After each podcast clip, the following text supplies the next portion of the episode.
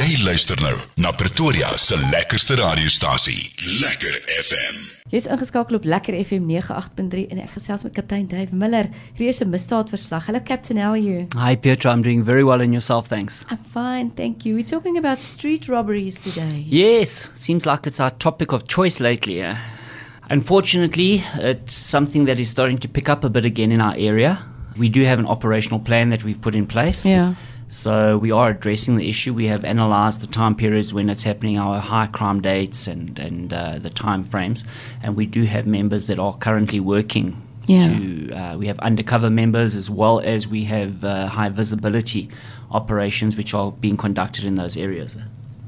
Are there any hotspots we should know about? Yes, definitely. And I mean, unfortunately, I know that you broadcast to the greater Centurion, but uh, from from this perspective of the of the hotspots at the moment, it's going to be within the CBD and the Lyttelton area. Yeah. So Hendrik Verwoerd Bridge Okay. is, is quite a, a, a hotspot. Hendrik Verwoerd going up towards uh, John Vorster, then um, Jean and Olievenhoutbosch Avenue, there where the the big G4S um, company is, the Yeah. intersection where they're busy building there, going down towards Alexander and Buerta.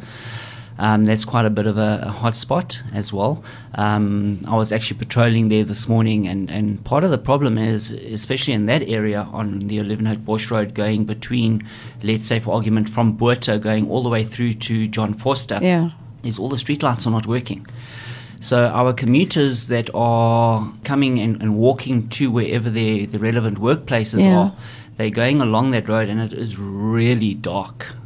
What about Fountains Valley? Fountains Valley, yes, is a hotspot, but that's more for smash and grabs. Okay. Mm. Yes. Fountains Valley has always been traditionally a hotspot for smash and grabs. Yeah. So, So- then, if we start looking as well um, within the CBD itself, basically what I effectively refer to as the basin. So, you, you're looking at um, west, close to where the, the Gautrain is and where Department of Home Affairs, that area there. There is a project that we are currently busy with. Um, Yeah. Which is going to be revitalized.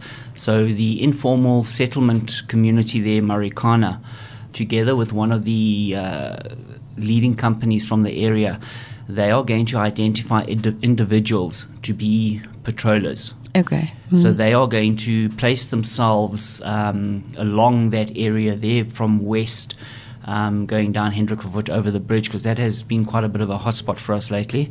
And it was a trial project a few months ago, and we did notice a drastic decrease in the street robberies that were occur- occurring in that area. Yeah. So we're definitely looking to revitalize that, and that's going to assist us uh, in, go- in bringing down the crime stats for the street robberies. Are there any malls we should look out for? Well, I wouldn't say m- any specific mall Yeah. per se, but remember that at any mall that you're going to, the criminal element know that at any mall there is going to be people there. People are going to purchase stuff. People have just purchased stuff. There are offices within malls, so they know that they are going to get laptops, they are going to get uh, tablets, they're going to Yeah. get cell phones and, and, and things like that let's as a general sort of tip, safety tip, try as far as possible, I mean, avoid displaying any valuable items mm. when you are mm. walking in any area for that matter. Be aware of your surroundings. Make sure that you, you know, if you are, are entering into a little bit of a dodgy area, mm. heighten your awareness, be a little bit more prepared, and be prepared for something to happen. Watch specifically around the people that are around you. Yeah. Um, a lot of times you might find there's a suspect coming from the front and there will even be a suspect coming from behind you. Mm-hmm. Okay.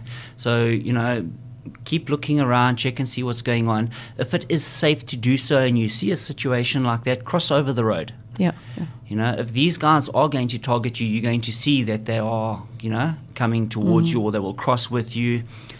Look out specifically groups of three to four males. Um, Okay. And then obviously as well, any sort of vehicle that is pulling up and stopping suddenly next to you or stopping behind you. Um, unfortunately, some of these suspects are armed with firearms. You know, my advice, my initial advice to you is that if you are in a situation like that and it is not life threatening, to comply with, with what they want. We don't want to lose what we've worked so hard to Yeah, get. yeah. But that stuff can be replaced. You know, if they stab you or they shoot you because you're now resisting and you unfortunately, you know, you, you, you pass away, we're not Yeah. going to be able to replace you. Yes. So rather just comply with it.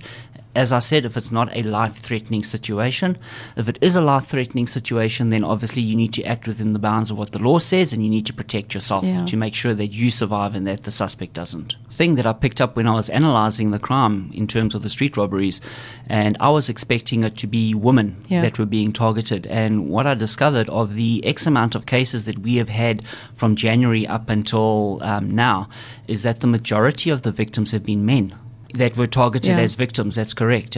Part of we, we actually sat and thought about it a little bit, and, and we've come up with a theory, Mm. which can be that you you find maybe men tend to be a little bit more brazen, and they tend to to walk a, uh, on their own a lot more, whereas Yeah. Mm. women tend to sort of maybe come together as a group Yeah. and walk through. But it was actually really surprising to see that the victims that are being targeted, the majority of them are actually men. Thank you so much, Captain. Thanks what do you do for the community. We appreciate you. That's my Thank pleasure. you. Thank you, Petra. Bye-bye. Bye bye. Lekker FM.